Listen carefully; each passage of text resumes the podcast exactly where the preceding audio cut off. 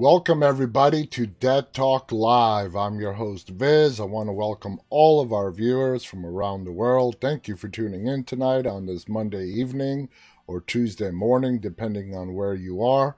If you are joining us for the first time and want more information about our show, please visit our website at dead talk live dot com. And also, please go ahead and visit us on YouTube, Instagram, Facebook, Twitch, or Twitter. Any or all, feel free to go ahead and follow and subscribe. If you're on YouTube right now, please hit the thumbs up button on this broadcast. I want to say a big welcome and a thank you to all our moderators tonight. Marie on Instagram, Saz, uh, Singer Chick, and of course Khaleesi on the YouTube side, as well as Facebook, Twitch, and Twitter.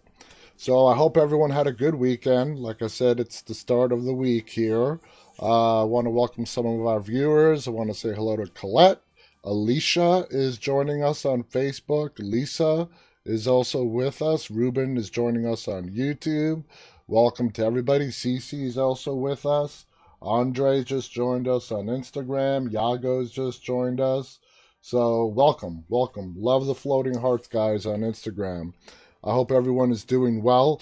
And if you guys remember, last week I talked uh, a lot about this movie that came out just this past Friday. There was a lot of news surrounding it. It was a horror movie that is based around Jewish tradition and faith. It's called The Vigil. And it came out Friday. And um, as I said here on the show, after the show on Friday, I'm going to watch it. And I did. I did watch it in the very early morning hours of Saturday. And I'll tell you what, guys, it did not disappoint. The movie was awesome. It's called The Vigil. The star of the movie is Dave Davis. And I was so impressed by his performance, by the movie. I reached out to him on Instagram and invited him onto the show, and he graciously accepted. So Dave Davis is going to be our guest uh, a week from today, on Monday, uh, the star of The Vigil, and he also appeared on The Walking Dead. Yep, that's right. Uh, he was in season three. He played one of the governor's henchmen under Merle's command.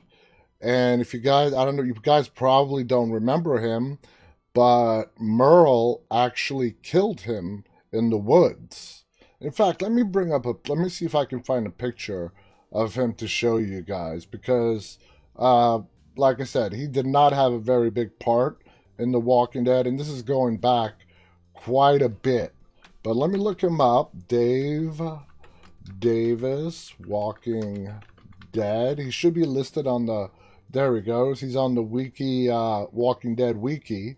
And this is him.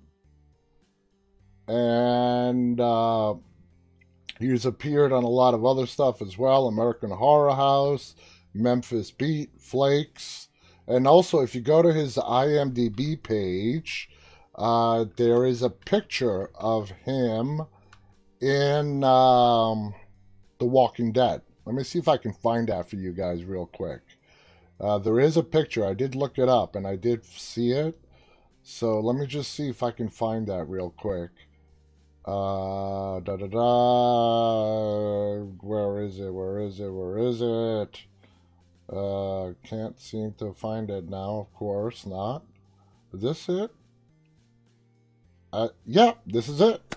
That's him. That's him on The Walking Dead. I don't know if this jogs your, your guys' memory or not. But yes, Lisa, his name was Garjul- Garjulio. Garjulio. He had a weird name like that, but that's him. And uh, Merle butchered him in the woods. I can't remember why he did that, but Merle did kill him. Uh, you know, it was back when they were trying to, when the governor sent them out to go and find Michonne and bring her back to uh, Woodbury. And I forgot exactly what happened. Uh, Khaleesi writes they were uh, tracking Michonne and she got away. Andrew is here. Merle shot him because he wanted to continue uh, pursuing Michonne. Okay. Okay. Uh, Lisa writes, otherwise known as Noelle, per Merle. Merle had names for everybody. Uh, yeah, now it's jogging the memory. Quaddies uh, says, yep, I remember that as well. So anyway, Dave Davis from The Walking Dead and the lead role in the new movie The Vigil uh, just got released here on Video On Demand this past Friday. It's a must-watch recommendation for me. He is going to be our guest on Monday, March eighth, starting at nine thirty p.m. And to remind you guys also, the very next day, Tuesday, we are going to have Marnie Carpenter, who plays Catherine Martin on Clarice. So very psyched about that. We're getting our first Clarice star on the show. Uh, I don't know how many of you guys watch it, but if you saw this last episode, which was episode three, we got to see more of Catherine slash Marnie and the trauma that she's dealing with. She's basically... Uh, ever since uh, Clarice rescued her from Bill, she has become uh, a shut-in, a xenophobe, doesn't leave the house. She has become uh, a workout addict. Uh, and the way her mother describes it is basically she lost all the weight that the character had in Silence of the Lambs because Buffalo Bill had a preference for larger women. So that's why she shed a lot of that weight. Anyway, uh, she is desperately trying to reach Clarice. And of course, you know, Clarice's way of dealing with her trauma involving Bill and, of course, Hannibal is to not think about it. She doesn't want to dig up the memories with Catherine about what happened with her and how she rescued her and all that other good stuff. So... Anyway, Marnie Carpenter is going to be joining us on Tuesday, March ninth. If you're a Clarice fan, you definitely want to tune in for that. And finally, tomorrow, we have a special guest, Sean Roberts, from three of the Resident Evil movies, plus a whole lot more, is going to be our special guest. That is tomorrow night. And tomorrow night, the show starts at seven p.m., not our normal time of nine thirty Eastern. It's going to start at seven p.m. Eastern. Oh, shut up, Siri. So, yeah. So, if you want to watch the interview tomorrow with Sean Roberts, please remember it starts at seven p.m. That's going to be great. Uh, he has been in so much stuff. It's going to be great to hear uh, all the behind-the-scenes stuff that went on in Resident Evil, a very successful franchise based off a video game. So, yeah, that's going to be tomorrow. So, a lot of guests. As of tomorrow, we're doing three interviews in a week. So, pretty jazzed about that. Uh, what else did I want to talk to you guys about? Forgot. Anyway, it'll come back to me. So, we are going to be recapping The Walking Dead. It's the Monday after. Uh, for those of you guys that have not seen it yet and don't want it spoiled... I suggest you stop watching right now and come back after you've seen it. Uh, it was a good episode. It was good. It was really good. Did not disappoint. I put together a bunch of clips. I had to keep them short in order to make the copyright gods happy and uh, for them to allow me to show them on the show without getting completely blocked. So let's just go ahead and uh, it's just short, short clips. Some of the highlights from yesterday's episode. And as we go along, we will talk about them and then we will read some reviews about what the, uh, the media had to say about yesterday's episode. So let me go ahead and bring that up. One second. Okay, here we go. Let's start. So apparently Maggie, while she's been away, has become uh, quite the knife thrower. What do you guys think of her new outfit? Anyway, this is, of course, the Maggie Negan scene that we have all been waiting for. Do you guys feel let down by this, or you think there's still more to come? Hey, that look... Oh man, how awkward is this? And the look on her face. Terrifying. I didn't escape, if that's what you think. All right. Carol fesses up. Tells Maggie she's the one that let him out. That night. I wanted you to hear it from me because... With you?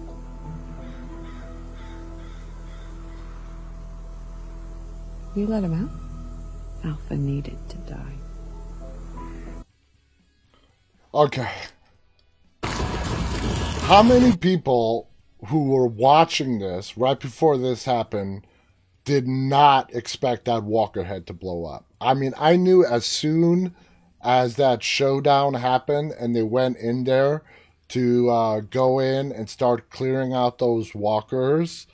and uh, they were coming out of the containers, and uh, everybody was trying to hold them in, I knew a walker head was going to explode. I mean, I just, yeah, yeah, Colette expected it. It's just something we've come to uh, expect on The Walking Dead, and lo and behold, here it is, walker head explosion. Oh, damn! How can a rotting corpse have such fresh blood? Maggie playing boss. Running off by yourself like that.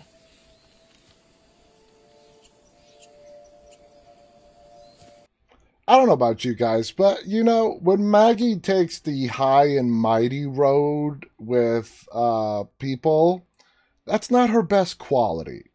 Uh, I know she's... It comes from a place of legitimate concern and worry for the safety of the other person. But the way she comes across, it sort of just rubs me the wrong way. I love Maggie, but one of the ca- one of the things about the character of Maggie that I don't like is that, when she gets bossy. Her sister's missing. See, that's Daryl's way of telling her, you know what? Chill out, all right? Chill out.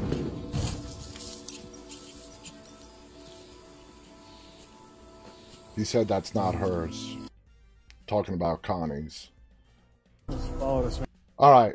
The Reapers. Oh my god. Are we getting another group? Another group. Are we getting this group called the Reapers that they're going to have to, you know, face off against right after the Whisperers? I'm like, geez. Can't these people catch a break? It seems like every other living person is out there is trying to kill them. So apparently there's this group of bad people. We don't know much about them, except for what we're going to hear right now. They're called the Reapers, and the name says it all, right? Uh, they just, they sound the way he's about to describe him right now. He, uh, he sounds, they sound like a direct replica of the wolves. Uh, Daniel writes, Viz, would you rather write or direct an episode of The Walking Dead? Direct. Absolutely. No doubt about it. I'd love to be behind the camera. Definitely. You know, I'm not I'm not the the script writing kind. So I would love to be the I would love to be behind the camera though. So anyway, the Reapers. I'm so damn careful, I don't know how, but it's them. They're out here. We don't know that. Two of our people are dead. Maggie, where the hell is everyone else? Fire's out. Why haven't they come back? It's the Reapers. That guy right there, I think his name is Corey. I don't know. I'm getting some weird vibes about him. I think he's the one. He might be somebody who's playing both sides of the fence. Uh, he's, I don't know. Maggie, we could tell, obviously, that Maggie trusts him completely, but there's something about him that I don't trust. Uh, I think he could be like, you know, a Dante type of person who's playing both sides of the fence. Uh, Colette also thought the same. I don't know why. No indication given whatsoever. He seems loyal. Uh, he's a good fighter. Kind of person you'd want on your side. Seems a little bit too perfect, and that's what's probably setting off alarm bells in my head.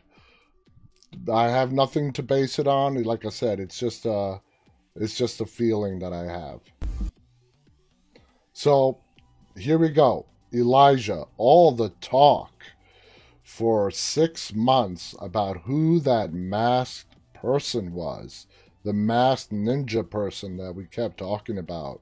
All the theories, Dwayne, Maggie, Connie, and here he is. Hey, you okay? Can you, um...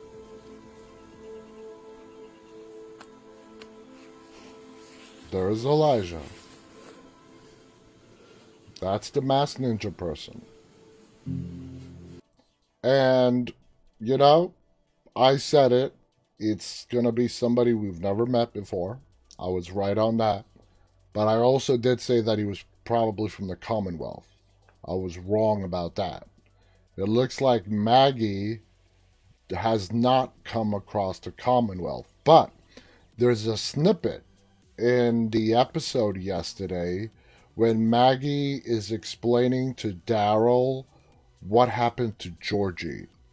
And Maggie, the way Maggie says it, is that Georgie came across this very large community and she went off with them. That's it. That's all we know about what happened with Georgie. Apparently that's the last time Maggie saw Georgie. So is that the Commonwealth? Uh, I don't know. But we're not going to see Georgie back on the show, because Georgie is now on Clarice. And she's playing Ruth Martin, who is one of the leading roles in Clarice. So we're not getting the actress back on The Walking Dead. I could be wrong. I mean, she may have shot uh, a couple of episodes for The Walking Dead while doing Clarice, before Clarice. Who the hell knows? It's possible, but I, you know, I I don't think we're going to see Georgie again. But that was a big clue by Maggie, and I don't know how many of you guys might have missed it or not. She did say that she went off. She came across this very large group, and it could very well be the Commonwealth. How they're planning on tying that in uh, with the remaining five episodes and going into season eleven in regards to Georgie, I don't know. They may not even tie it in at all. Grenade Man. Why'd you do it?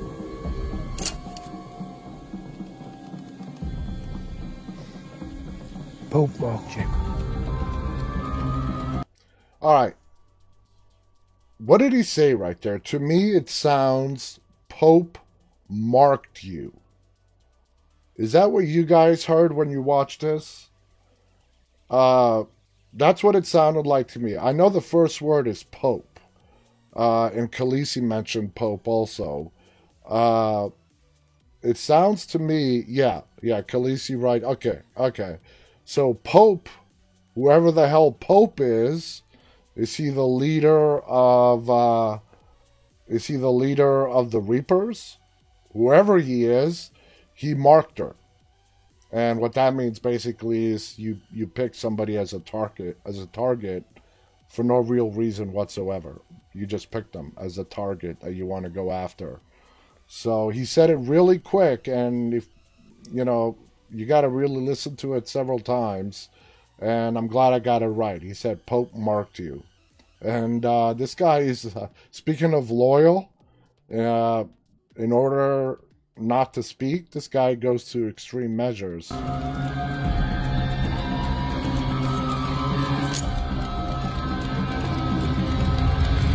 Get down! He blows himself up. Now, why? I mean, okay, I get it. You're surrounded. Uh, did he really think that they could break him? He doesn't look like the kind of person that breaks very easily. Remember, he got sta- in that sequence, he got stabbed, got hit by an arrow. Dude is big and strong as hell. He took Daryl and threw him into that tree like a rag doll. Poor Daryl.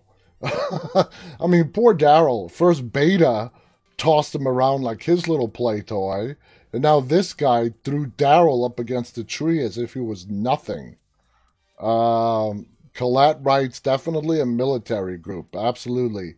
Just going by the sniper skills, the camouflage he was wearing. This guy's trained. He's trained. And he's using his training to take out, apparently, people who have done absolutely nothing wrong to him. And he's following some guy named Pope, which was why I can understand your guys' uh, theory that, you know, they're part of some rogue military group that stuck together uh, during and after the apocalypse and are going around picking people off.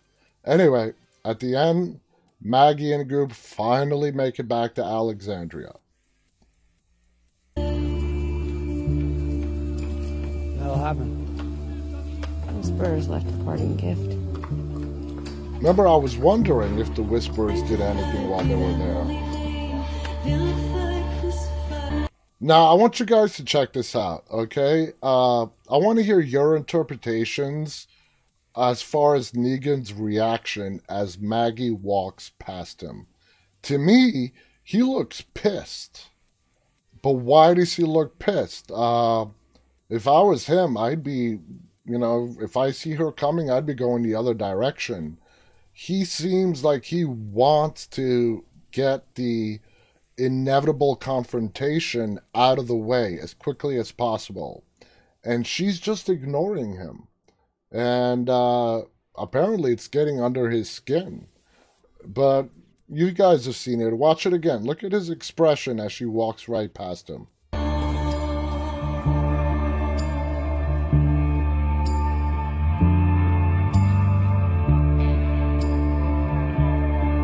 He's like waiting, you know, for some kind of confrontation. Never happens. There's a lover in the story, but the story's still the same. There's a lullaby for suffering. Yeah, there he is. He looks pissed. So there you guys have it. I mean, you know, that sums up the episode pretty much in three and a half minutes. But, uh, man, what do you guys make of that look on his face? Uh, to me, he looks pissed. I think he wants to get the confrontation out of the way. He knows it's going to happen one sooner or later. Uh... He wants to know if he should sleep with one eye open in Alexandria.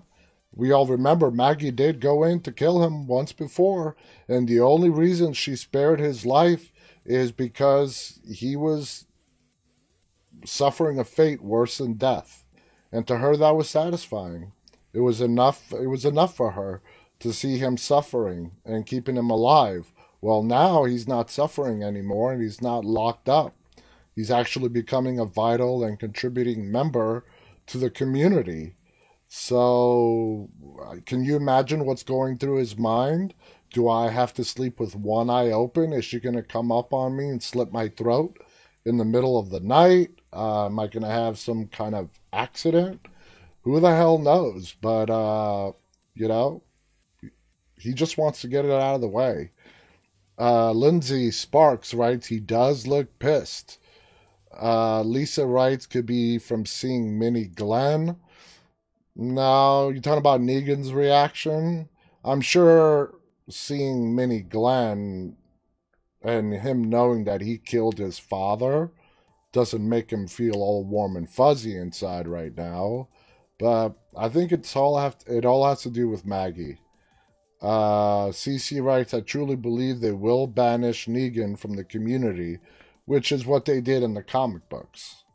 Uh, like Daryl said in the beginning of the episode, when Carol was fessing up what she did, nothing has been decided as far as Negan is concerned. And do they follow the comic book route, where basically he does ultimately get banished? Or does he play a big role, a positive role with the Commonwealth coming up in season eleven. Anyway, we have a lot more of Negan to see in the next five episodes. He's getting an episode all to himself. That's the one I'm waiting for. Uh, it's the last. It's the last of the six, called "Here's Negan." That's of course where we're going to meet Uh, in a flashback, his wife Lucille, before she died. We get to see how Negan the prick that we met at the end of season six comes to be. Uh, you know, so I'm really psyched about that. I want to see that. And we're going to see a lot of Carol in pretty much every one of these episodes. Don't forget, and here's Negan. Uh, in that last episode, Negan opens up and tells the story to Carol. It's those two traveling together that end up in some log cabin, and I presume that's where he tells her the story uh, about his wife.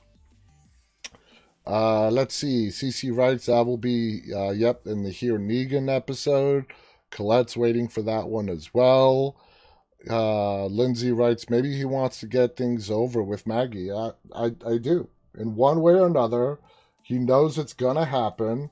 And he just wants to get it over with. And uh, she's not giving him that satisfaction.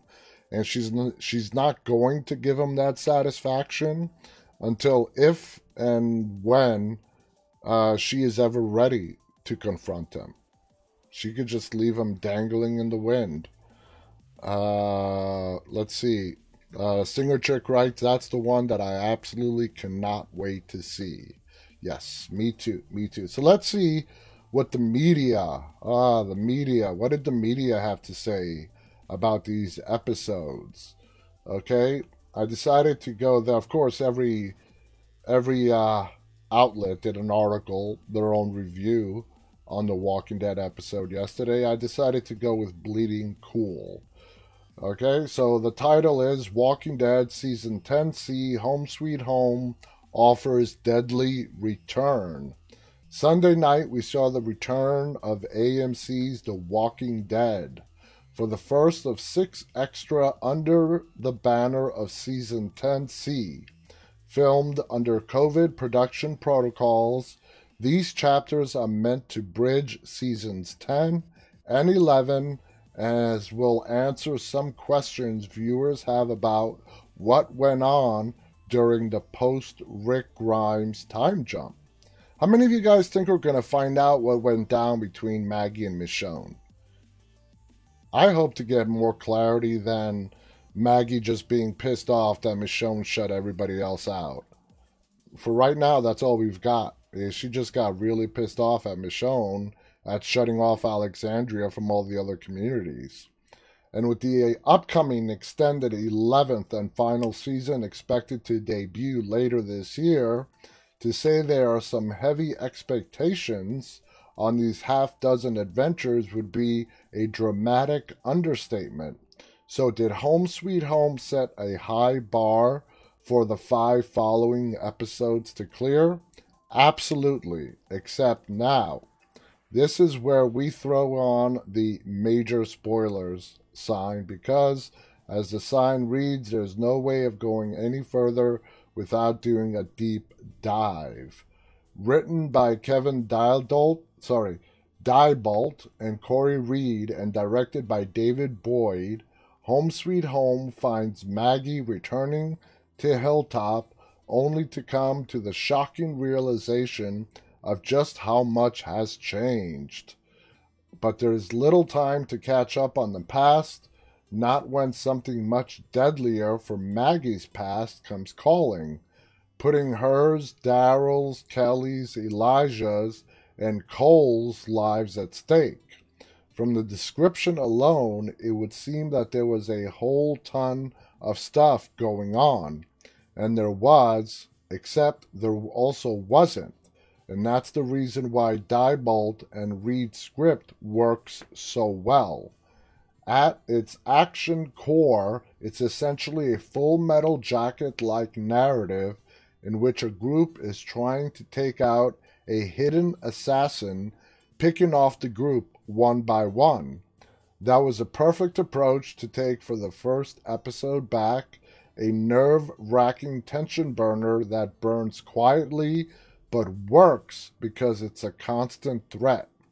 It also keeps the noise level from overwhelming what the real action was this round, the slow unraveling of Maggie's backstory since she left Hilltop. both her and her old friends going through a feeling out stage, and the moments that told more about characters than entire episodes could. Here's a look at some of thoughts on how what on what went down and what it could all mean. Cohen exchanges early exchanges with Judith and her death glare moment with Negan can be seen as contrasting aspects of her personality, but I think it represents a merging of the two sides since she's been gone. Look, Negan killed Glenn. Uh, there's no getting past that, but as we see here and is further exemplified in later scenes, Maggie learned from the rough shit, from the rough shit she's been through, having lost how many attempts to start a new community. So when Maggie says she understands Carol's decision to make a deal with Negan, she means it. As much a part of her may be screaming inside, it's a bigger picture thinking, and one that Cohen portrays amazingly. When Maggie says the only thing that matters is Alexandria at the end of the episode, it's important to also keep in mind what she says after that, that she'll deal with Negan if she has to. This is a Maggie driven, driven by a leader's need to save people, not by revenge. Remember, we all knew that the Maggie we were getting back is not going to be the same one that left. But will it stay that way? In fact, Cohen's performance deserves special attention for her ability to present viewers with a Maggie they both know and are discovering again for the first time. This Maggie's seen enough to know just how much gray there is out there. Think back to the exchange between Maggie and Daryl and just how painful it was for her to say "not now" when the memories of what she lost started to become too much. Contrast that with her exchange with Kelly, and where we see a generational bonding over the tragic loss of sisters that establishes a trust between the two. And we also found out that Elijah also recently lost his sister as well. Maggie's people also bring an interesting dynamic to the overall group. With Cole, we're not sure if we're going to end up loving him or hoping for his early demise. Or like we discussed a little bit ago, maybe he's a traitor. For someone who's coming from a situation even worse than our Alexandria folks, he sure does seem awfully pushy. You see, the little hints right there. Then again, he seems super loyal to Maggie, so that earns him some bonus points. Elijah's arc in this episode actually made me smile because it was so pleasant and heartbreakingly not what I expected. Assuming he would be uh, Maggie's masked badass, that all changed when Maggie told Kelly the part of his backstory. The exchange between Kelly and Elijah when he freezes up told us so much about both characters in such a short period of time. And as we're getting to see the character of Kelly more and more, and I'm really glad they put her... Uh, they gave her a big chunk of screen time in yesterday's episode. We really needed to get to know Kelly a lot better. And uh, the more we learn about Kelly, who's played by Angel Theory, I think the more we love her as fans of the show. As for this new group of big bads, the Reapers, so do we, so do we add them to the list that includes the Commonwealth, C R M, Virginia's group, The End is the Beginning folks, both from Fear the Walking Dead, and any other big bads that are still in play in the Walking Dead universe. That said, this is clearly a group that shouldn't be underestimated considering the damage they did to Maggie's people, and the death toll just one Reaper racks up in an episode. And someone willing to blow themselves up in the name of their cause is not someone you can negotiate with. And bonus points for having Maggie go with a line of questioning that would fit every big bad in the series run. And this guy was not going to get questioned, as we saw, and he was not going to break. Still doesn't explain why he blew himself up. So our overall thoughts on The Walking Dead's retur- return, amazing writing, an overall look that felt both epic and intimate at the same time, nomination-worthy performances, and the foundations for future storylines that have now been laid make for a welcome return for a franchise that continues to find ways to reinvent itself without losing its core sense of self. Do we think Georgie, played by Jane Atkinson, is gone and wouldn't be a part of the Commonwealth? Question mark. No. And we also think that Corey Hawkins Heath is one of the Commonwealth soldiers, and that's why we haven't gotten many images. But you did not hear that from us. Oh, we almost forgot about Heath. Uh, I don't think Heath is a part of the Commonwealth. He might be. Uh, if we're going to see Heath again, it's going to be in the movies. It's going to be in the Rick Grimes movies. Uh, that would be great.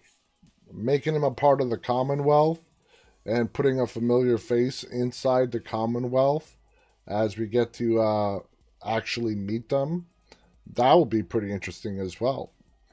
Uh, Lindsay writes, I love Kelly in this episode. Me too. This was a great episode for Angel Theory.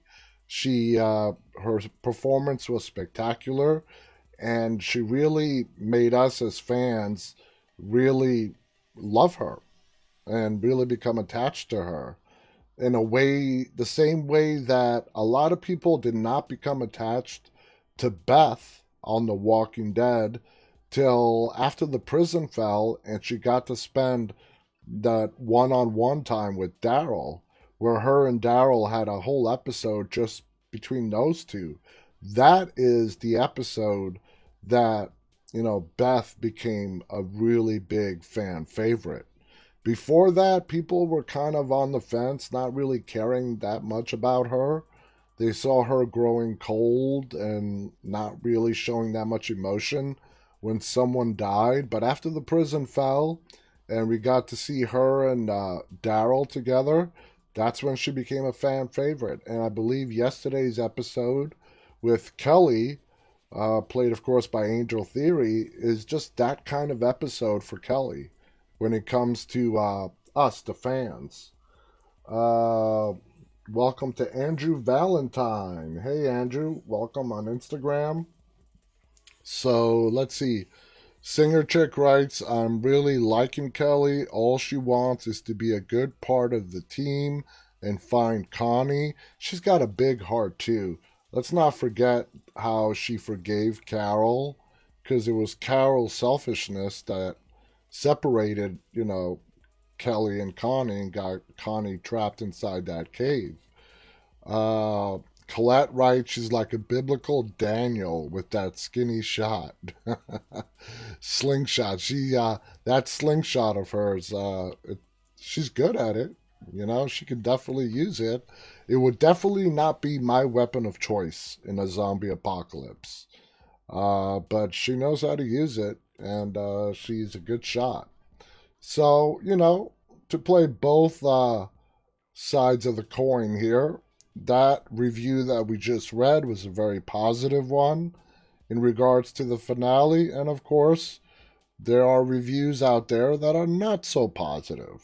This one is titled, The Walking Dead Season ten C is an unnecessary stop on the way to the final season. The six episodes of The Walking Dead fill in some interesting backstory, but the plot lines may have had more impact as part of Season eleven. For almost ten seasons, The Walking Dead has undeniably earned its place in television history, yet the show has been uneven for years. and while it had a bit of creative resurgence towards the end of Season nine into Season ten, the Whisperer War concluded with more of a whimper than a bang. Now we have the curious case of the six episodes that have inexplicably been tacked onto Season ten. These episodes seem to be a concession to longtime fans who have gotten used to the series' newest se- season being debuted in October, something that could not happen in twenty twenty due to the coronavirus pandemic. Yet, while fans will appreciate how this new batch of episodes fill in some interesting backstory, Season ten C still doesn't feel especially necessary, given these plot lines could have easily and perhaps more effectively been incorporated into the show's upcoming twenty-four episode eleventh and final season. I do not agree with them. Perhaps the most interesting thing about the uh, sorry, perhaps the most interesting thing about the two episodes made available for review, Home Sweet Home and Find Me, is that unlike most Walking Dead episodes and episodes of T V in general, they each focus on a single storyline, never weaving in B or C plots to keep multiple narrative threads going, and it seems this will be the approach taken for the remaining four episodes as well. Based on their synopsis, the focus makes the stories feel especially immersive, but even from the first two episodes, it's clear it has varying degrees of success.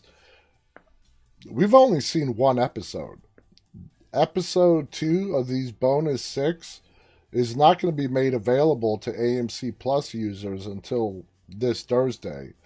So, yeah, maybe they have some back way of watching two episodes.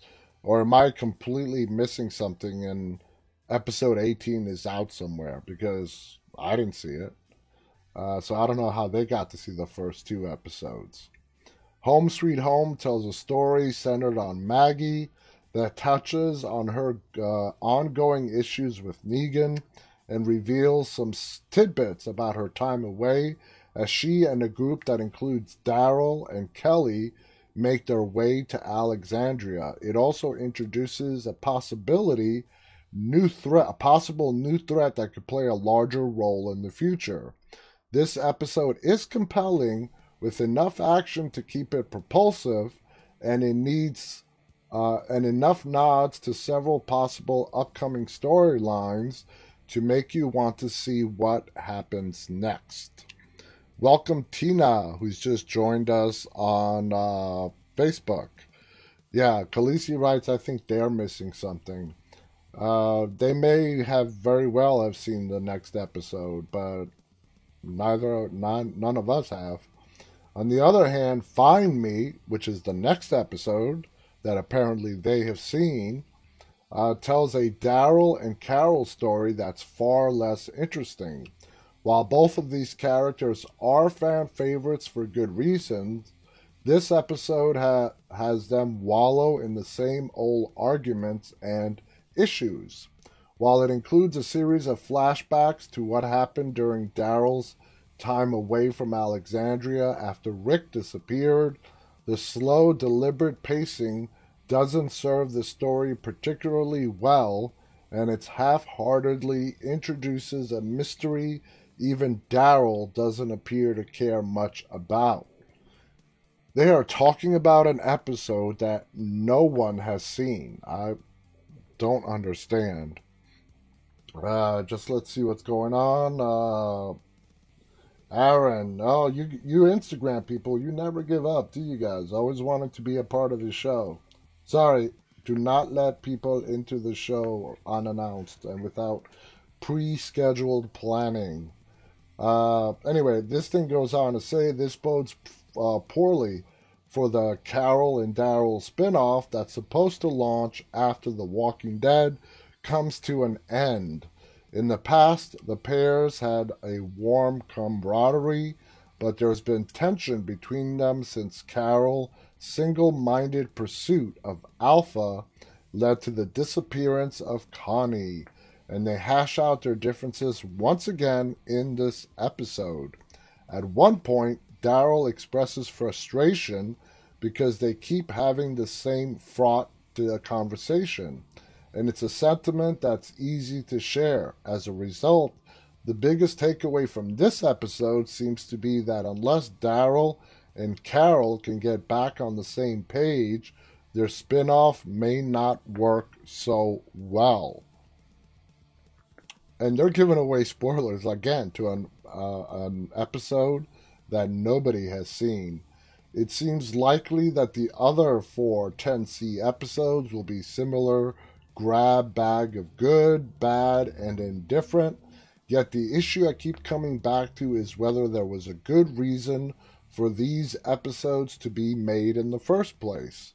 For ten seasons, The Walking Dead has told a heavily serialized story that relies on season-long arcs and themes. The episode of Season ten C break that tradition, and while they inch the story forward ever so slightly, it doesn't seem like they stick with any single one long enough to really drive new plots going into Season eleven. Instead, these stories seem to leave the upcoming season to pick up the show's various plot lines in earnest, making these six episodes feel supplemental instead of essential. So, uh, perfect example. Two articles by two different publications with two different opinions. You know? So, everyone has their own opinion. I don't agree with them.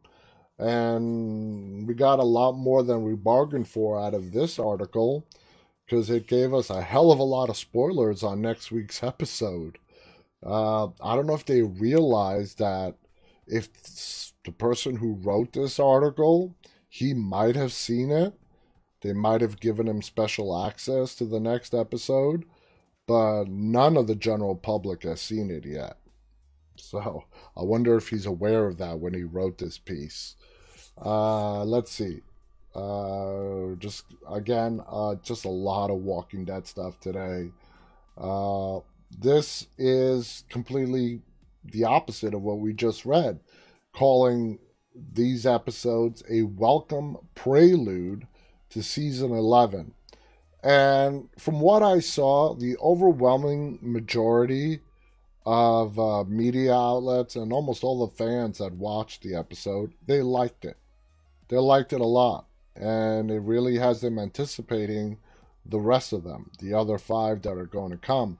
And I think with each one, it's going to get better and better and better, uh, to where we get to the, you know, the climax at the end, where we're all waiting to find out uh, about Negan and Lucille's backstory. So in the little bit of time we have left, I do remember what I wanted to show you guys. Um, if you guys remember... Uh, There are some of you guys out there that are American Horror Story fans. In fact, a lot of you are American Horror Story fans. There's a spinoff coming that's going to be called American Horror Stories. Instead of a season-long anthology that changes story every season, this American Horror Stories is going to be almost identical to what Tales of the Walking Dead is. Every episode in itself is going to be a story. Uh, the only difference is there won't be any zombie stories. Or maybe there will be. Hell, it's American Horror Story. Uh, they can do whatever. The, they've thought up some crazy stuff before. Maybe we will see a zombie story in a, in American Horror Stories, the uh, anthology. But um, they released a little teaser today. And when I say little... I mean little. It's only twelve seconds long, but I did grab it, and uh, let's just go ahead and check this out. Look in the face of evil. Evil's gonna look right back at you. Face of evil. Evil's gonna look right back at you. Like I said, very short. Very, very short. It's only twelve seconds long, and the volume was really low. I mean, hold on. Uh, why was the volume so low? Oh, there we go. No, no, it should have been louder than that. I guess that's as loud as they had recorded. Anyway, I got it from a third-party site on YouTube. Uh, it was not from uh, F X. But anyway, that's coming out soon, and they're still in the middle of uh, shooting Season ten of American Horror Stories. So when we're actually going to get it, I have no idea. But they can start releasing the episodes before they finish the entire season. In fact, that's what they almost always do anyways. Uh, so let's see what else we got for you. We got a little bit of time left. Uh, ten Scariest Horror Movie Hotels. Okay. Of course, number one, the Bates Motel. That has to be number one. Number ten, Kingston Hotel in the movie Private Parts, nineteen seventy-two. Motel Hello. Motel Hell. Motel Hell is another one of these movies that has become a big cult classic over the years. It really is a twisted story. Number eight, Pinewood Motel, movie Vacancy, two thousand seven. Number seven, The Khaki Palms Motel, The Devil's Rejects. That's the place they get they hole up in after they had to evacuate their house. I mean, I'm sure we have some uh, Devil's Rejects fans watching. After the uh, the sheriff surrounded the house and that big shootout, where only a few of them made it out, that's the motel that they stayed at. All right, number six on the list, Desert Valley Motel in the movie Identity, two thousand three. Number five, the Slovakian Hostel. Oh, boy. There's a place you never want to stay at, because the moment you check in there, you go up for bidding to the highest bidder. So they can do all sorts of nasty stuff to you. In Hostel, two thousand five. Brilliant movie by Eli Roth. All right, number four on the list. I knew this would be on here. The Dolphin, the Dolphin Hotel in the movie fourteen oh eight, two thousand seven, starring John Cusack. I love this movie. It's also a Stephen King book. Number three, Starlight Motel, Eaten Alive, nineteen seventy-seven. Number two, oh, whoa, Bates Motel is number two, not number one. All right, Bates Motel from nineteen sixties, Psycho.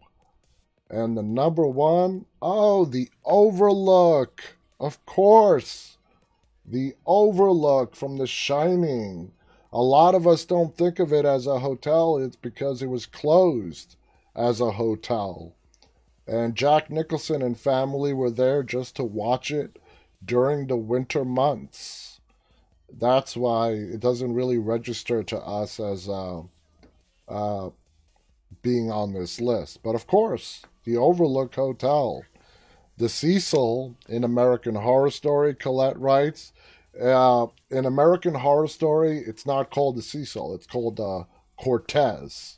But it's based off the Cecil Hotel in Los Angeles, which is, so is the movie Followed, and a lot of other movies and T V shows. That we wrote an article on Dead Talk, Dead Talk News. Khaleesi wrote an article about just the nasty history that the Cecil Hotel has. If you guys are interested, go check it out on our news site, dead talk news dot com. So anyway, guys, that is our session for today. I uh, hope you enjoyed our Walking Dead review. Like I said, I'm looking forward to next week's episode. For those of you that have A M C Plus, it will be available on Thursday, seventy-two hours before it airs on A M C. Now, next Monday and Tuesday, we are going to have guests. So we're not going to be able to do our Walking Dead review next week till Wednesday. So you guys are going to have to wait a little bit for us to break down uh, next week's episode of The Walking Dead till Sunday. Don't forget, tomorrow we have special guest Sean Roberts starting at seven p.m. Monday we have Dave Davis from The Vigil and also a small role in The Walking Dead. And on Tuesday, March ninth, we have Marnie Carpenter, who plays uh, Catherine Martin from the show Clarice, carried over from the movie Silence of the Lambs. So three very exciting interviews coming up. Uh, then, of course, next Wednesday, we'll be breaking down uh, episode eighteen of The Walking Dead. So the agenda is pretty full. It's pretty full. Thank you guys for tuning in tonight.